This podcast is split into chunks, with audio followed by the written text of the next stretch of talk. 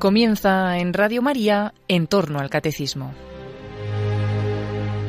Como complemento a las explicaciones del padre Luis Fernando de Prada en su programa sobre el catecismo de la Iglesia Católica, retomamos la reposición en varios sábados de una serie de programas de vida en Cristo que el propio padre Luis Fernando dedicó en el año 2019 a la virtud de la fe.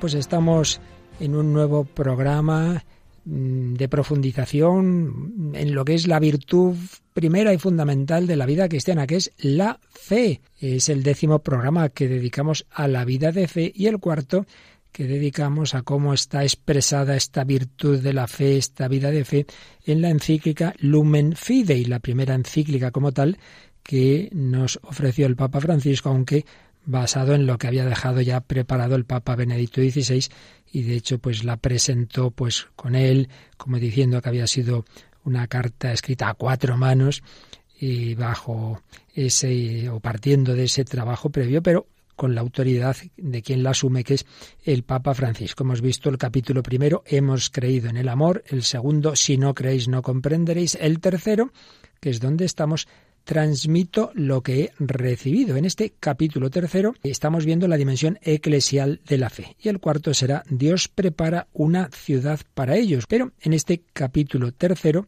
habíamos visto que la Iglesia es madre de nuestra fe que en estos tiempos tan individualistas esto se nos olvida, que tendemos a pensar Dios y yo, Jesús y yo, aquí tan amigos, y en un plan individualista. No es así. Recibimos la vida cristiana en la Iglesia. La Iglesia es la que nos transmite la fe. Veíamos en el número 39 que es imposible creer cada uno por su cuenta. La fe no es una mera relación exclusiva entre el yo del fiel y el tú divino, sino que se da en la comunión de la Iglesia. Creo, creemos, se da en él nosotros. Pues bien, vamos a seguir viendo esto concretamente en relación con los sacramentos la Iglesia nos transmite la fe y cómo la transmite, como una familia. La familia transmite a sus hijos el contenido de su memoria. Pues cuántas veces recordamos, ¿no? Yo al menos así lo recuerdo, ¿no? Historias oídas a mis abuelos, tíos, padres. Se va transmitiendo esa memoria de generación en generación. Bueno, pues también la familia de la Iglesia. Pero ¿cómo hacerlo de manera que nada se pierda? Sino que todo se vaya profundizando cada vez más en el patrimonio de la fe. Bueno, pues en la Iglesia es mediante la tradición apostólica conservada con la asistencia del Espíritu Santo, sin ninguna duda. Y así entramos en contacto vivo con los orígenes, con la memoria fundante. No hay que olvidar que, como dice el Vaticano II en la Constitución de Iberbum sobre la divina revelación, lo que los apóstoles transmitieron comprende todo lo necesario para una vida santa y para una fe creciente del pueblo de Dios. Así la Iglesia, con su enseñanza, su vida, su culto, conserva y transmite a todas las edades lo que es y lo que cree. Lo hemos dicho muchas veces, pero no viene nada mal el repetirlo una vez más. Cuando hay quien dice, ah, eso no está en la Biblia, como si la Biblia fuera el único fundamento de nuestra fe, es no entender nada, porque la revelación que culmina en el Hijo de Dios, en Jesucristo, en todo lo que Él hizo y enseñó, eh, nos la ha transmitido la iglesia que Cristo fundó. Primero la iglesia empieza a actuar el día de Pentecostés, empieza a predicar, se empieza a celebrar los sacramentos, se empieza esa vida. Y poco a poco, al cabo de los años de todo el siglo I, la parte sin duda principal de eso que se está enseñando, transmitiendo y viviendo se va poniendo por escrito lo que llamamos el Nuevo Testamento. Pero el Nuevo Testamento es posterior a la Iglesia la Iglesia transmite lo que ha aprendido de Cristo en el día a día, con su enseñanza oral, con su vida, con esas celebraciones. Y luego también con la escritura, con ese Nuevo Testamento, que además es la misma Iglesia la que discierne qué libros son y cuáles no son, algo fiable, cuáles son los libros de los apóstoles o de sus colaboradores y discípulos y que reconoce como inspirados, como palabra de Dios. Por eso usar la Biblia contra la Iglesia es que no tiene ningún sentido, porque la Biblia es el libro que la Iglesia, por así decir, ha encuadernado. La fe nos llega, la revelación nos llega desde nuestro Señor Jesucristo a través de la vida de los apóstoles, de su enseñanza, de la vida de la Iglesia, por esos dos cauces, la tradición, que fue lo primero, esa vida, esa enseñanza oral, esas celebraciones, y la escritura, que en la parte del Nuevo Testamento fue cronológicamente posterior. Pues bien, la fe, esa fe que se comunica, no se testimonia y comunica simplemente con un libro, precisamente. Fijaos, si la fe cristiana fuera solamente algo doctrinal, entonces podría ser suficiente un libro o reproducir hoy día un mensaje oral que se grabaría. No, no, no, no, no, es que se comunica una vida, la vida cristiana, toda una vida, lo que se comunica en la Iglesia, lo que se transmite en su tradición viva, es la luz nueva que nace del encuentro con el Dios vivo, una luz que toca a la persona en su centro, en su corazón, que implica no solo su mente, sino su voluntad y su afectividad, que la abre a relaciones vivas en la comunión con Dios y con los demás. Esto es muy importante. La fe no es una ideología, unas verdades que me aprendo así de memoria como podría aprenderme no sé qué otra ideología y me bastaría un libro. No, es una vida, que incluye una doctrina, pero es una vida. Es una vida que toca al corazón, que afecta a todas las relaciones del ser humano. Esto es muy importante también. Así pues, para transmitir esta riqueza de la vida cristiana no basta la escritura, no basta la tradición oral siquiera, sino que hay un medio muy particular que pone en juego a toda la persona. Hemos dicho que la luz de la fe toca no solo la mente, sino el corazón, la voluntad. Pues bien, hay un medio en el que eh, nos llega la vida cristiana, que nos llega al cuerpo, al espíritu, a la interioridad, a las relaciones, que son los sacramentos. Los sacramentos no son mera doctrina, tienen palabra, tienen gestos, tienen eh, aspectos materiales, en ellos se comunica una memoria encarnada, ligada a los tiempos y a los lugares, asociada a todos los sentidos. Los sacramentos implican a la persona como miembro de un sujeto vivo, por eso, si por una parte los sacramentos son sacramentos de la fe, sin ninguna duda, también hay que decir que la fe tiene una estructura sacramental, es decir, el despertar de la fe pasa por el despertar de un nuevo sentido sacramental de la vida del hombre. ¿Qué queremos decir aquí con lo de estructura sacramental? Bueno, pues que lo visible, lo material, nos lleva a lo divino, nos lleva a lo invisible, nos lleva a lo eterno sacramento es un signo visible. Yo veo personas, veo cosas, veo pan, veo vino, veo agua, oigo palabras, pero eso que veo y oigo me llega a lo invisible. La transmisión de la fe se realiza a través de los sacramentos y el primero de ellos, ya sabemos cuál es, el bautismo. Estamos ya en el número 41 de Lumen Fidei.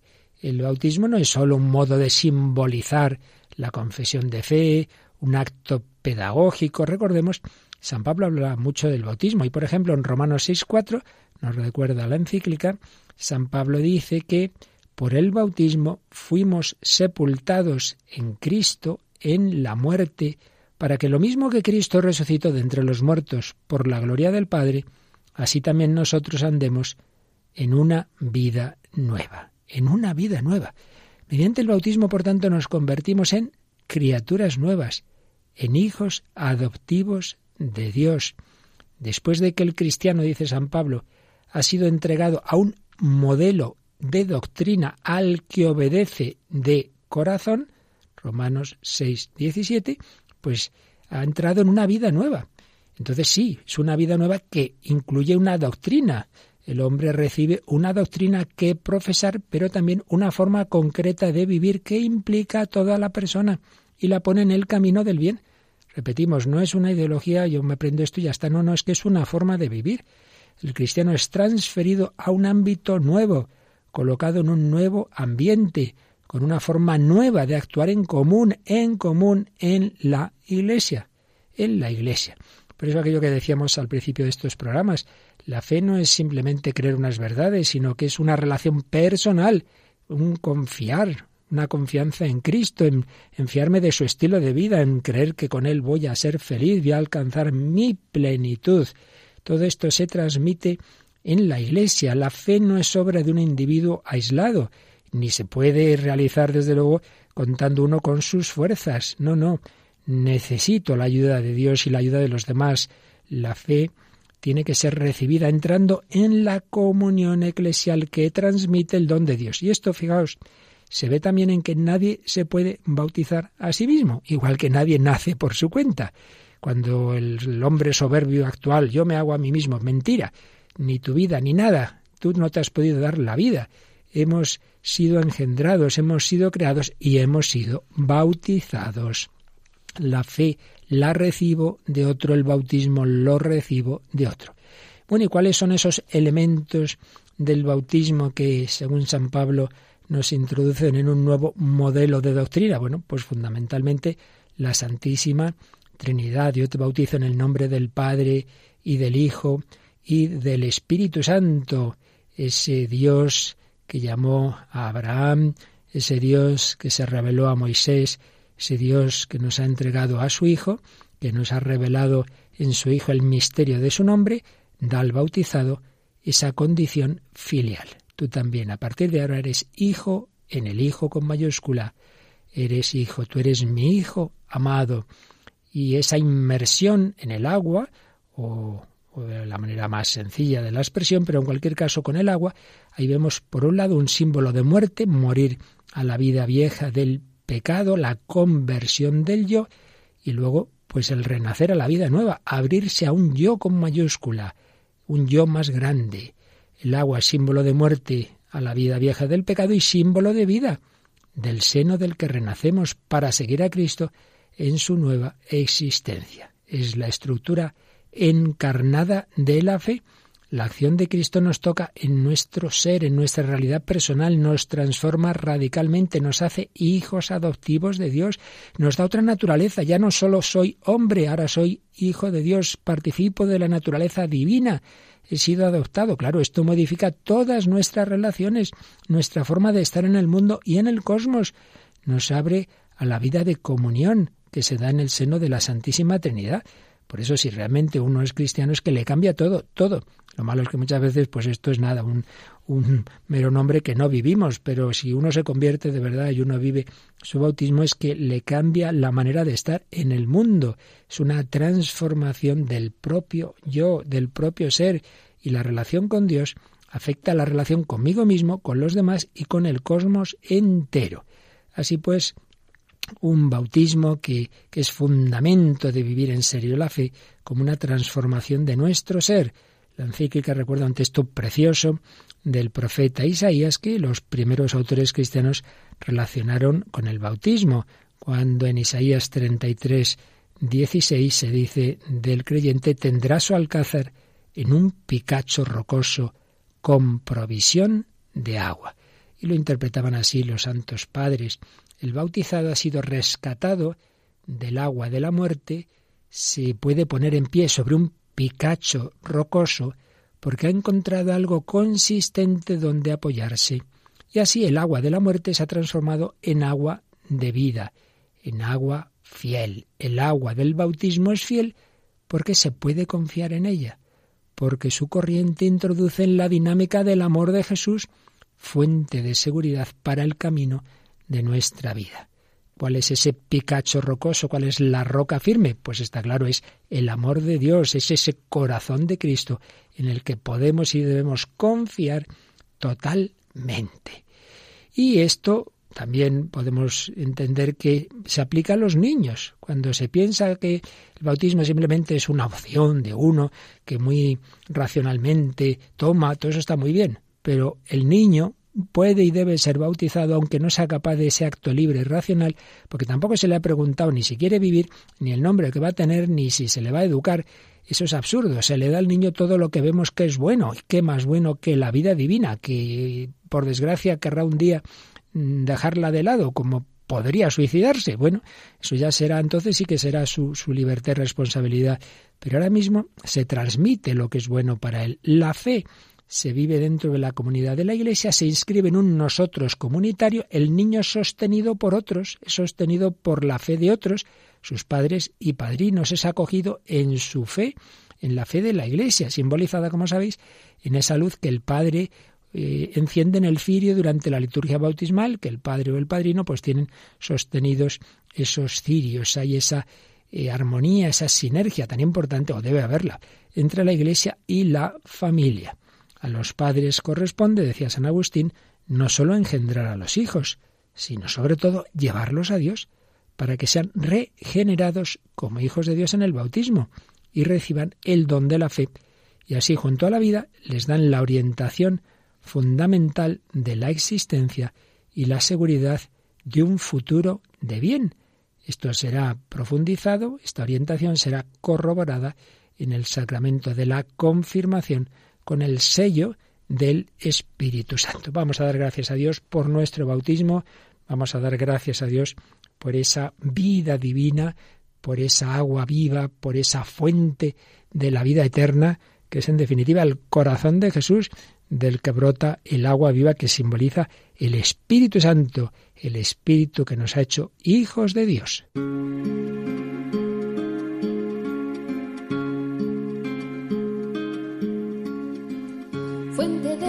Eterna, de ti quiero yo beber, muestra el corazón abierto, déjame saciar mi sed, fuego de misericordia, que consumes mi pecado, enciéndeme con tus llamas, escóndeme en tu costado, corazón de Jesucristo, fuente eterna del amor, quiero estar siempre contigo, abraza mi corazón, corazón de Jesucristo, fuente eterna del amor, quiero estar siempre contigo, abraza mi corazón.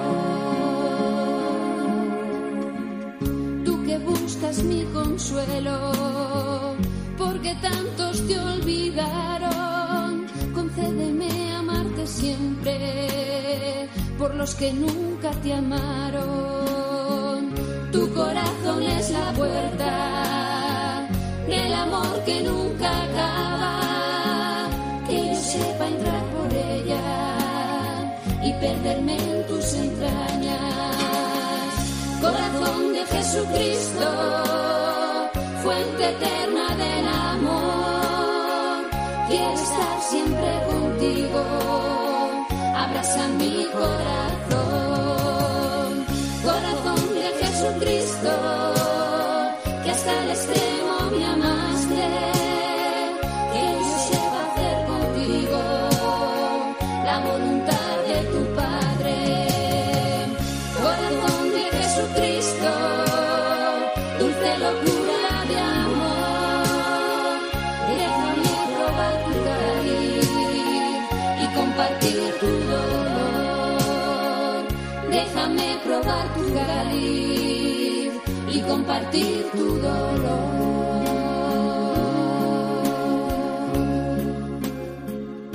Corazón de Jesucristo, fuente de la vida eterna. Aquí seguimos en Radio María, Vida en Cristo, servidor Padre Luis Fernando de Prada, hablando de la virtud de la fe, pero lo que estamos haciendo es simplemente, casi meramente, leer un poquito resumida la encíclica Lumen Fidei del Papa Francisco sobre esa virtud de la fe y estamos en esta parte tercera que nos habla de la dimensión comunitaria de la fe, cómo se vive en la Iglesia, cómo se transmite a través de los sacramentos. Hemos hablado del sacramento del bautismo, pero el número 44 nos habla de la Eucaristía. La naturaleza sacramental de la fe alcanza su máxima expresión en la Eucaristía, precioso alimento para la fe. Mirad, cuando muchas veces uno tiene un momento de dudas de fe, de oscuridad, de crisis, la tentación es, bueno, como no estoy seguro, voy a dejar de comulgar, voy a dejar de confesar. Al revés, es cuando más hay que acercarse, hay que intensificar la vida de oración. Ay, es que me vienen dudas, Señor, creo, pero aumentame la fe hay que intensificar esa confesión y esa comunión, precioso alimento para la fe. Dudo, pero aumentame la fe, Señor, Señor, que sí, que creo, que creo. Aunque me vengan tentaciones, creo, creo, pero aumentame la fe. El encuentro con Cristo presente, incluso corporalmente, en ese acto supremo de su amor, porque en la Eucaristía se hace presente no simplemente ese cuerpo de Cristo, sino ese cuerpo de Cristo que se ofreció en la cruz. Esto es importante. Cuando vamos a comulgar, no solo estoy recibiendo a Jesús, mi amigo, sino a Jesús víctima del sacrificio. Tomad y comed, esto es mi cuerpo, entregado por vosotros, sangre derramada por vosotros y por muchos para el perdón de los pecados. Es el Cordero inmolado. Recibo a aquel que ha muerto por mí para que yo viva, para que yo tenga la vida divina, para el perdón de mis pecados. En la Eucaristía confluyen los dos ejes por los que discurre el camino de la fe. Por una parte, el eje de la historia. Sí, hay una mirada atrás. La Eucaristía es un acto de memoria. Haced esto en memoria mía. Se hace presente, se actualiza el misterio, lo que ocurrió en el pasado, la encarnación, la pasión, la muerte, la resurrección de Jesucristo, ese acontecimiento, el misterio pascual, se hace presente, pero mirando al futuro, porque anticipa la plenitud final. Ven, Señor Jesús. La liturgia nos lo recuerda con su odi, es una palabra latina, el hoy, hoy, el verbo se ha hecho carne, hoy ha nacido Jesús en Belén. Misteriosamente hay un hoy litúrgico de los misterios de la salvación. Hoy celebramos ese nacimiento, hoy celebramos esa muerte, nos hace misteriosamente presente lo que ocurrió. Y también confluye en la Eucaristía misteriosamente el eje que lleva del mundo visible al invisible. En la Eucaristía aprendemos a ver la profundidad de la realidad. Esto es muy importante. Recordad lo que decíamos en números anteriores de la encíclica. La fe en el fondo es ver las cosas con los ojos de Dios. Claro, Dios ve con mucha más profundidad que nosotros. Yo veo pan, yo veo vino. El pan y el vino realmente se han transformado en el cuerpo y sangre de Cristo, que se hace presente en su camino pascual hacia el Padre. Entonces, la fe me da esa visión, ese ver la, la realidad en profundidad. Ahí hay un movimiento que nos introduce en cuerpo y alma en el movimiento de toda la creación hacia su plenitud en Dios. Anunciamos tu muerte, proclamamos tu resurrección. Ven, Señor Jesús, lo será Cristo todo en todos. Pues sí, la fe se transmite a través de todos los sacramentos. Aquí se ha mencionado el primero de ellos, el bautismo, y el más importante, la Eucaristía. Pero en todos, en todos los sacramentos, está esa vivencia de la fe, esa transmisión de la vida divina. Ah, podríamos hablar de los sacramentos de curación. Tengo las heridas del pecado, de la enfermedad, pues está el sacramento de la penitencia, el sacramento de la unción de enfermos, que no solo es para cuando uno está muriéndose, no, no, no. Cuanto antes una persona mayor o con una enfermedad delicada o va a tener una operación seria, recibamos ese sacramento. Los sacramentos de la plenitud al servicio de la comunidad y la madurez, quiero decir, pues matrimonio, orden sacerdotal, todos los sacramentos tienen esa dimensión eclesial. Y en todos ellos, en todos ellos, la Iglesia transmite su memoria, transmite lo que cree, transmite por eso la profesión de fe. En muchos sacramentos, en muchos momentos se hace esa profesión de fe, se recita el credo o se hace de una manera dialogada.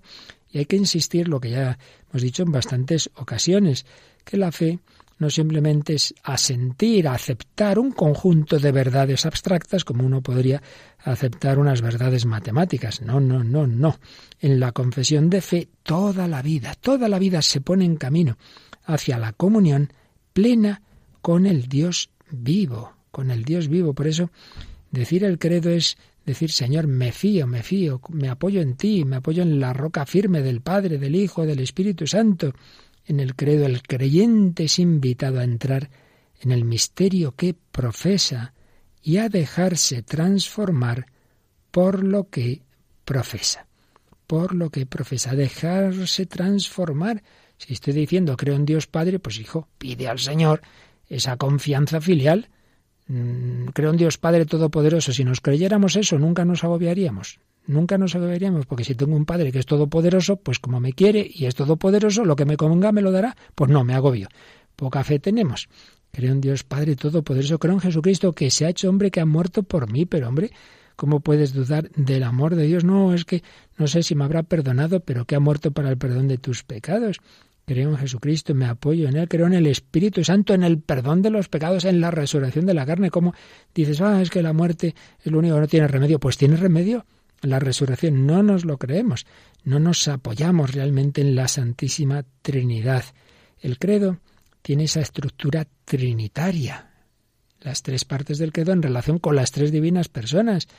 en relación con el Padre Todopoderoso hablamos de la creación, en relación con el Hijo hablamos de la redención, en relación con el Espíritu Santo hablamos de la Iglesia, de todos los frutos de esa redención.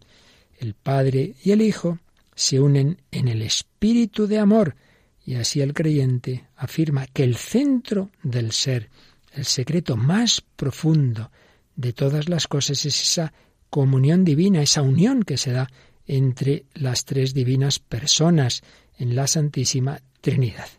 Vemos también en el credo, pues como decíamos, esa profesión cristológica, puesto que recorremos los principales misterios de la vida de Jesucristo, como se encarnó en el seno de María Virgen, como nació de ella, como murió, resucitó, ascendió al cielo, vendrá al final de los tiempos, ese Dios, comunión, intercambio de amor entre el Padre y el Hijo en el Espíritu es capaz de abrazar la historia del hombre, nuestros misterios de la vida. Jesús vivió los misterios gozosos, Jesús trabajó, Jesús vivió los misterios también dolorosos, sufrió, murió, todos los misterios humanos, por tanto, abraza la historia humana. El cristianismo no es una cosa etérea, un espiritualismo de estos que hay de corte muy oriental, de no pensar nada, de estar ahí en vacío, que no, que no, que es asumir la historia real.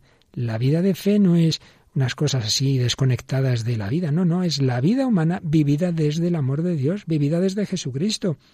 Estamos llamados a introducir todo lo humano, todo lo humano en lo divino. El Hijo de Dios se ha hecho hombre abrazando la historia del hombre, introduciéndola en su corazón, en ese dinamismo de comunión que tiene su origen y su meta última en el Padre. El Padre es principio sin principio y todo tiende a Él. Entonces, si nos introducimos en esa dinámica, pues estamos llamados también a volver al Padre.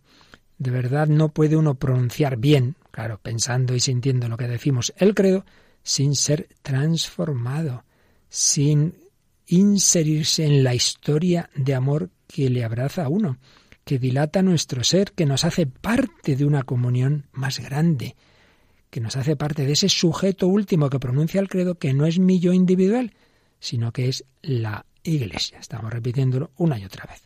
Todas las verdades que se creen proclaman ese misterio de la vida nueva de la fe como camino de comunión con el Dios vivo. Pues yo creo que es momento para que también demos gracias por esa fe que hemos recibido y le digamos al Señor que sí, que creo en ti, pero no así con la cabeza, no simplemente eh, como una enumeración de verdades, que me fío de ti, que me fío de ti, Padre eterno, amoroso, que me fío de ti, Jesucristo, mi hermano, que has muerto por mí, que me fío de ti, Espíritu Santo, vamos a decírselo, vamos a rezar el credo, vamos en nuestro corazón hacer esa profesión de fe, no solo con los labios, no solo con la cabeza, sino con el corazón, con todo nuestro ser.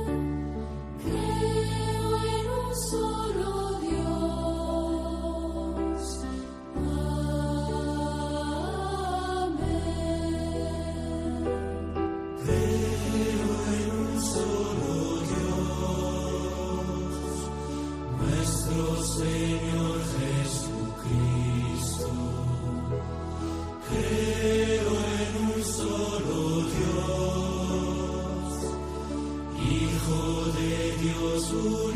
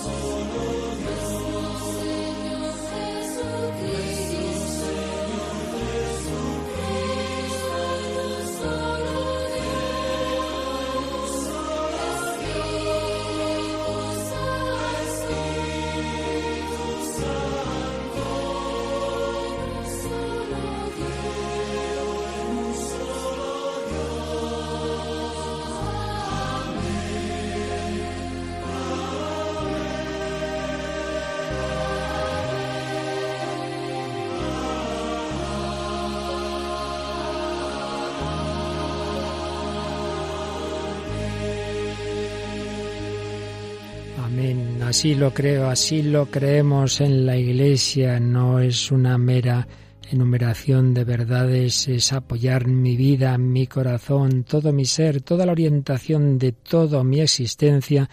Me apoyo en ti, Dios Padre, Dios Hijo, Dios Espíritu Santo. Aquí seguimos hablando de esa virtud de la fe, de cómo lo explica la encíclica Lumen Fidei, concretamente de esa dimensión eclesial, cómo la fe se transmite a través de los sacramentos, cómo en los sacramentos está el credo, está ese sentido, ese resumen de nuestra fe que está en el símbolo, en ese credo donde la Santísima Trinidad resumimos como el Padre, el Hijo y el Espíritu Santo, por amor, pues nos han creado, nos han redimido, nos han santificado, nos invitan a la comunión con esas divinas personas, nos invitan a la vida eterna. Sacramentos, profesión de fe, pero sabemos que hay otros dos grandes pilares de la vida cristiana. La vida cristiana, y así lo recoge el Catecismo de la Iglesia Católica, como bien sabéis, pues lo explicamos en Radio María, el Catecismo y el Compendio, tiene cuatro partes. primera parte es lo que creemos, la profesión de fe, ese credo. La segunda parte es lo que celebramos, eso que creemos lo celebramos en la liturgia, especialmente en los sacramentos. Pero eso que creemos y celebramos hay que llevarlo a la vida ordinaria, a toda la vida, decíamos antes, a todas las relaciones. Y ahí entra la moral, la moral cristiana, que lo esencial de ella está en el decálogo. Y eso que creemos, eso que celebramos, eso que tenemos que vivir en todas las dimensiones, hay que hacerlo siempre en relación viva y personal con Dios Padre, Dios Hijo y Dios Espíritu Santo, no solo en los momentos sacramentales, sino en todo momento la oración, cuarta parte del catecismo. Pues bien, la encíclica Lumen Fidei también nos habla de la oración entre la fe y estos otros elementos, la oración y la moral. La oración, y ahí claro, la oración por excelencia es el Padre nuestro. Es otro elemento esencial en la transmisión fiel que la Iglesia hace de su memoria, aquello que la Iglesia cree lo transmite, transmitiendo el credo, con los sacramentos, pero también enseñando a orar y particularmente enseñando el Padre nuestro. Si por el bautismo nos hacemos hijos de Dios, hay que enseñar a los hijos a dirigirse al Padre. Señor, enséñanos a orar, Padre nuestro que estás en el cielo. Ahí, en esa oración, en el Padre nuestro, el cristiano, aprende a compartir la misma experiencia espiritual de Cristo, comienza a ver con los ojos de Cristo. A partir de aquel que es luz de luz, del Hijo unigénito del Padre, también nosotros conocemos a Dios y podemos encender en los demás el deseo de acercarse a Él. Padre nuestro. Ahí está sintetizada también la vida cristiana. Pero todo esto no podemos desvincularlo del trabajo, de la diversión, de la comida, de la bebida, de todo. Por eso el decálogo, la moral. El cristianismo no es un espiritualismo para hacer no sé qué oraciones raras y ritos extraños y luego luego está la vida del día a día, ¿no? Luego está el dinero, luego está el matrimonio. No, no, no, no. El cristianismo afecta a toda la vida. La fe se presenta como un camino a recorrer un camino en el encuentro con el Dios vivo, a la luz de la fe, a la luz de la confianza total en el Dios Salvador, el decálogo adquiere su verdad más profunda. Decálogo, todos diríamos diez mandamientos. Bueno, la etimología es decálogos, diez palabras, palabras de amor. Dios me enseña, Dios me enseña que es lo realmente importante para vivir bien nuestra vida. Dios me enseña diez palabras. El decálogo adquiere su verdad más profunda, contenida en las palabras que introducen los diez mandamientos. ¿Cuáles son? Yo soy el Señor tu Dios, que te saqué de la tierra de Egipto. Cuando Dios enseña el decálogo, empieza por recordar que Él es el Salvador, que Él es el que ha liberado a Israel de la esclavitud. Bueno, pues a nosotros nos ha liberado de este mundo que nos tiene esclavizados por el pecado, por tantas adicciones, el nuevo faraón que es el demonio, Señor es nuestro Salvador.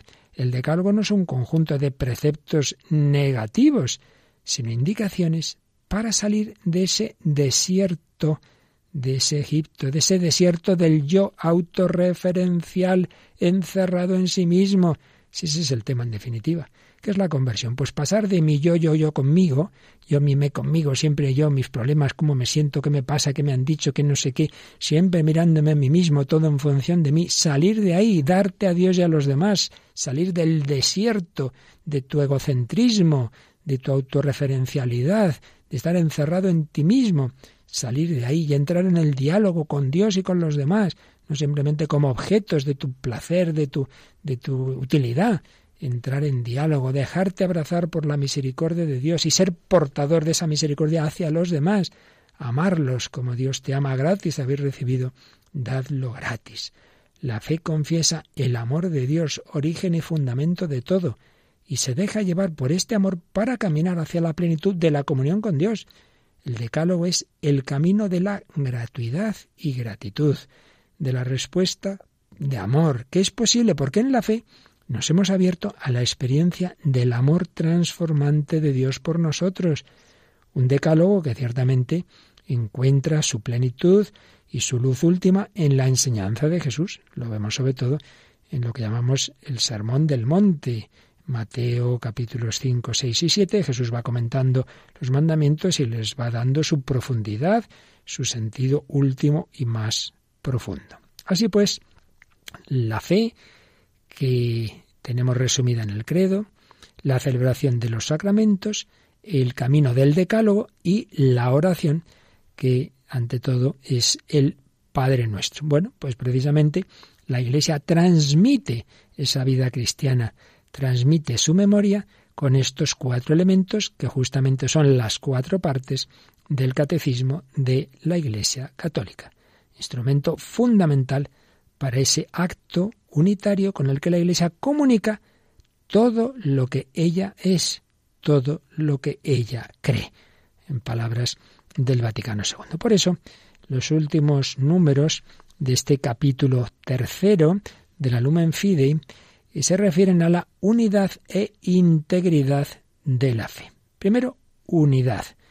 Unidad de la Iglesia en el tiempo y en el espacio ligada a la unidad de la fe, un solo cuerpo, un solo espíritu, una sola fe. Palabras de San Pablo en Efesios 4, del 4 al 5.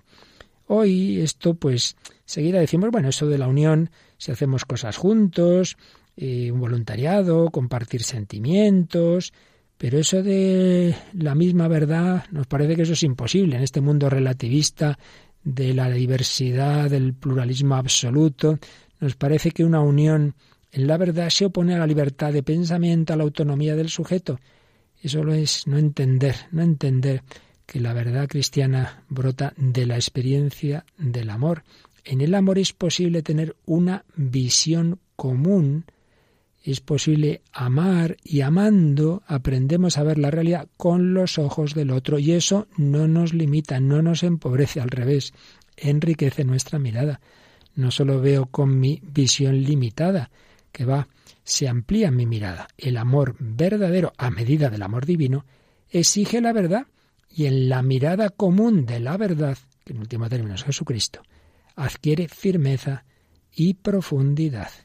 Y en esto consiste también el gozo de creer en esa unidad de visión, en un solo cuerpo, en un solo espíritu. Por eso decía San León Magno, si la fe no es una, no es fe. Bueno, ¿y cuál es el último secreto de esta unidad? Bueno, pues la unidad de Dios. Dios siendo tres personas es un solo Dios.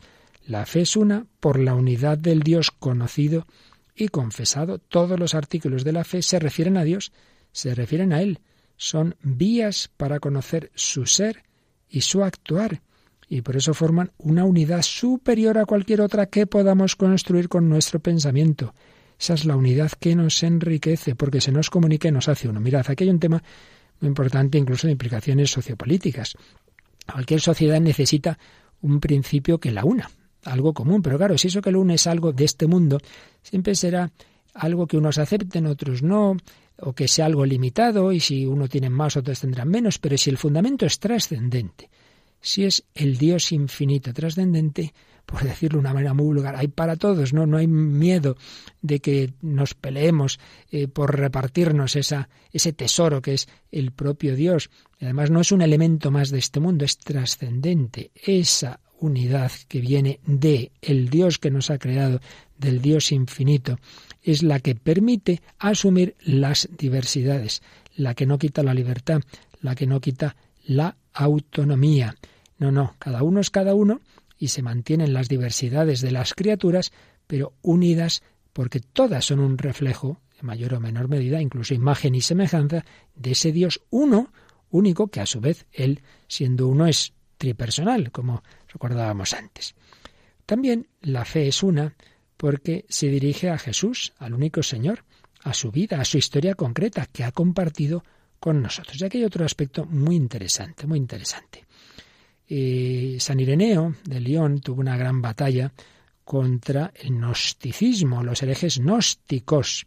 Estos gnósticos, un movimiento muy antiguo, en fin, con muchísimos matices, muchísimas ramas a lo largo de la historia, pero algo que siempre han tenido todos los gnosticismos, también los actuales, es que mm, distinguen como dos tipos de fe. La fe que menosprecian, la fe ruda, la fe de los simples, la fe de la gente del pueblo, esa que va a las procesiones, que toca las imágenes, una fe imperfecta, que no va más allá de la carne de Cristo, entonces se queda con Jesús, quiere las imágenes de Jesús. Hay otra fe más, más perfecta, más profunda, más verdadera, que está reservada a un pequeño círculo de iniciados, gente muy lista, gente que se eleva con el intelecto hacia los misterios de la divinidad desconocida, más allá de la carne de Cristo. Bueno, eso lo decían los gnósticos de los primeros siglos y el neonosticismo actual, al que ha hecho referencia el Papa Francisco claramente en la exhortación Gaudete et Exultate sobre la vocación a la santidad en el mundo de hoy y la congregación de la fe en la carta Placuit Deo se habla de ese neonosticismo, siempre más o menos, pues está esta tentación de llegar a Dios por un camino muy intelectual al margen de la humanidad de Cristo, que eso es solo para la gente así más sencillita. Pues no, no es eso así. Ya San Ireneo, mártir, obispo y mártir, defendía que la fe es una sola, no hay una fe para los sencillos y medio tontos y otra fe para los listos, no es así. La fe siempre pasa por la encarnación. Nunca llegamos a Dios superando la carne, superando la historia de Cristo. Tampoco, como dice Gaudete te exultate, superando al pueblo de Dios, superando a la Iglesia. Dios se ha revelado en esa carne de Cristo. Aquí nuestra gran Santa Teresa tendría mucho que decir. También a ella le llegaron por otros enfoques, pero al final más o menos lo mismo, de que la mística más elevada es la que ya no necesita la humanidad de Cristo, sino que se queda solo en la Santísima Trinidad. En algún momento tuvo la tentación de creerse esas cosas y luego decía, qué horror, ¿cómo pude pensar eso? Pero, pero si todo nuestro bien está en Jesucristo, si la verdadera comunicación de Dios es a través de esa humanidad, de esos misterios, de contemplar el Evangelio, de verle con la samaritana a Jesús, de verle en la pasión, de verle resucitado, de verle con la pecadora, etcétera. No, no hay diferencia entre la fe de aquel que destaca por su elocuencia, decía San Ireneo, y de quien es más débil en la palabra, entre quien es superior y quien tiene menos capacidad. Ni el primero puede ampliar la fe, ni el segundo reducirla. No, la cosa no va por ahí. Así pues, la fe es una porque se apoya en la unidad de Dios, la fe es una porque se apoya en el único Señor Jesucristo y también la fe es una porque es compartida por toda la Iglesia que forma un solo cuerpo y un solo espíritu. Lo dirá en cualquier idioma, lo dirá con diversos símbolos o credos, que distintas síntesis que se han hecho en la historia, pero es la misma fe, el mismo catecismo, en la comunión del único sujeto que es la Iglesia, recibimos una mirada común. Los católicos de Europa, de, de África, de América, todos tenemos la misma fe, nos apoyamos en la misma roca somos transformados por el mismo espíritu de amor, irradiamos una única luz, tenemos una única mirada para penetrar la realidad. Unidad de la fe, pero también integridad de la fe. Dado que la fe es una sola, debe ser confesada en toda su pureza e integridad. Esto también es muy actual. Gente que dice, bueno, tal cosa y tal esta de la iglesia la acepto, esta otra no. Pero vamos a ver, o crees que la Iglesia transmite con la autoridad de Dios la palabra de Dios, o no lo crees. Pero si lo crees, no puedes decir, sí, acepto que la Iglesia la, ha fundado Jesucristo, está asistida por el Espíritu Santo, pero en esto se equivoca. O sea, que en esto se equivoca el Espíritu Santo. Tiene sentido. Entonces, que no eres católico. Precisamente porque todos los artículos de la fe, dice el número 48 del Lumen Fidei, forman una unidad, porque todos los artículos de la fe forman una unidad, negar uno de ellos, aunque parezca de los menos importantes, produce un daño a la totalidad. Todo está relacionado. Esto es muy importante. Recuerdo que, que el padre Candido Pozo, que me dio algunas asignaturas, ponía el ejemplo de las verdades sobre la Virgen María. Por ejemplo, si negamos el pecado original, uno dice, bueno, ¿y entonces qué sentido tiene el privilegio de la Inmaculada Concepción? Si decimos que, que no, que ya no, que la resurrección de los cuerpos no será el final de los tiempos, sino que según algunas teorías modernas, según uno muere, ya resucita, entonces, ¿dónde está también el privilegio de que María ya ha sido asunta a los cielos en cuerpo y alma? Entonces ya estaríamos todos igual. Enseguida, todo está relacionado. Si tocas una verdad, afecta a todas. Un error arrastra otros errores. Toda la verdad es un gran edificio armónicamente unido todos sus, todos sus artículos, todas sus dimensiones. Negar un artículo de fe, aunque parezca poco importante, daña a todos los demás.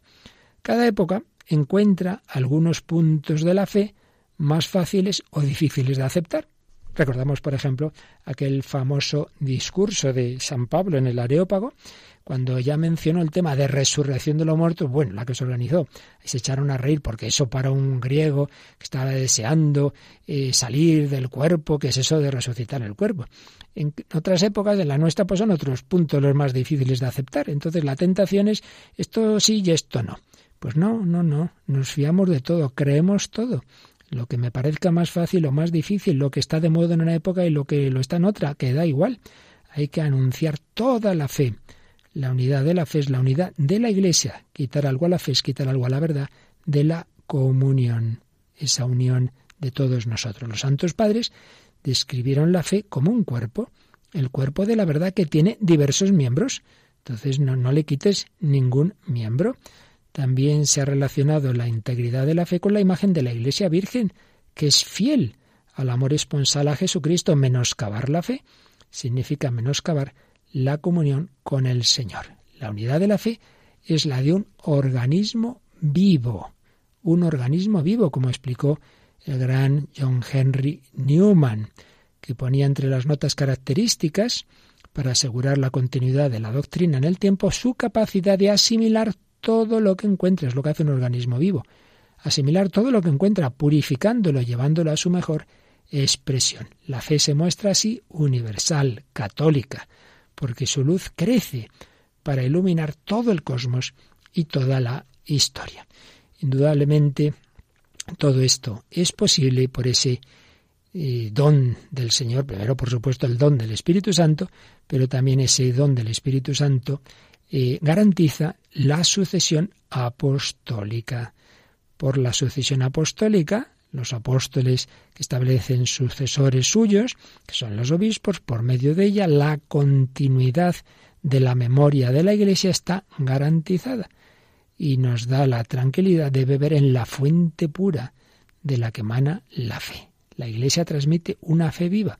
Bueno, pues esto implica que han de ser personas vivas las que garanticen la conexión con el origen. Volvemos a lo de antes, no bastan libros, hacen falta personas vivas. La fe se basa en la fidelidad de los testigos que fueron elegidos por el Señor para esa misión. Por eso el magisterio de la Iglesia habla siempre en obediencia a la palabra originaria. Lo que enseña hoy día la Iglesia siempre es en relación a lo que Dios reveló, no lo que uno se, se le ocurra ahora. Es fiable porque se fía de la palabra que el propio magisterio escucha, custodia y expone. Es muy bonito cuando San Pablo eh, se despide de los presbíteros de Éfeso en Mileto, lo tenemos en el capítulo 20 de los Hechos de los Apóstoles, dice San Pablo que él ha cumplido el encargo que el Señor le confió de anunciar enteramente el plan de Dios, no solo un poquito, enteramente. Gracias al magisterio de la Iglesia nos puede llegar a todos íntegro este plan y ojalá tengamos la alegría como San Pablo de haberlo cumplido también de una manera íntegra. Pues ahí lo tenemos en el catecismo, sus cuatro partes, la síntesis de todo lo importante en la vida cristiana. Pues nos queda también el capítulo cuarto de esta encíclica Lumen Fide, que si Dios quiere veremos el próximo día, pero vamos a terminar mirando a ese Jesús, a ese Hijo de Dios que se ha quedado con nosotros en la Eucaristía, que es el alimento principal de nuestra vida cristiana, que es ese pan de los ángeles, ese pan vivo, ese pan que quiere llevarnos a la vida eterna.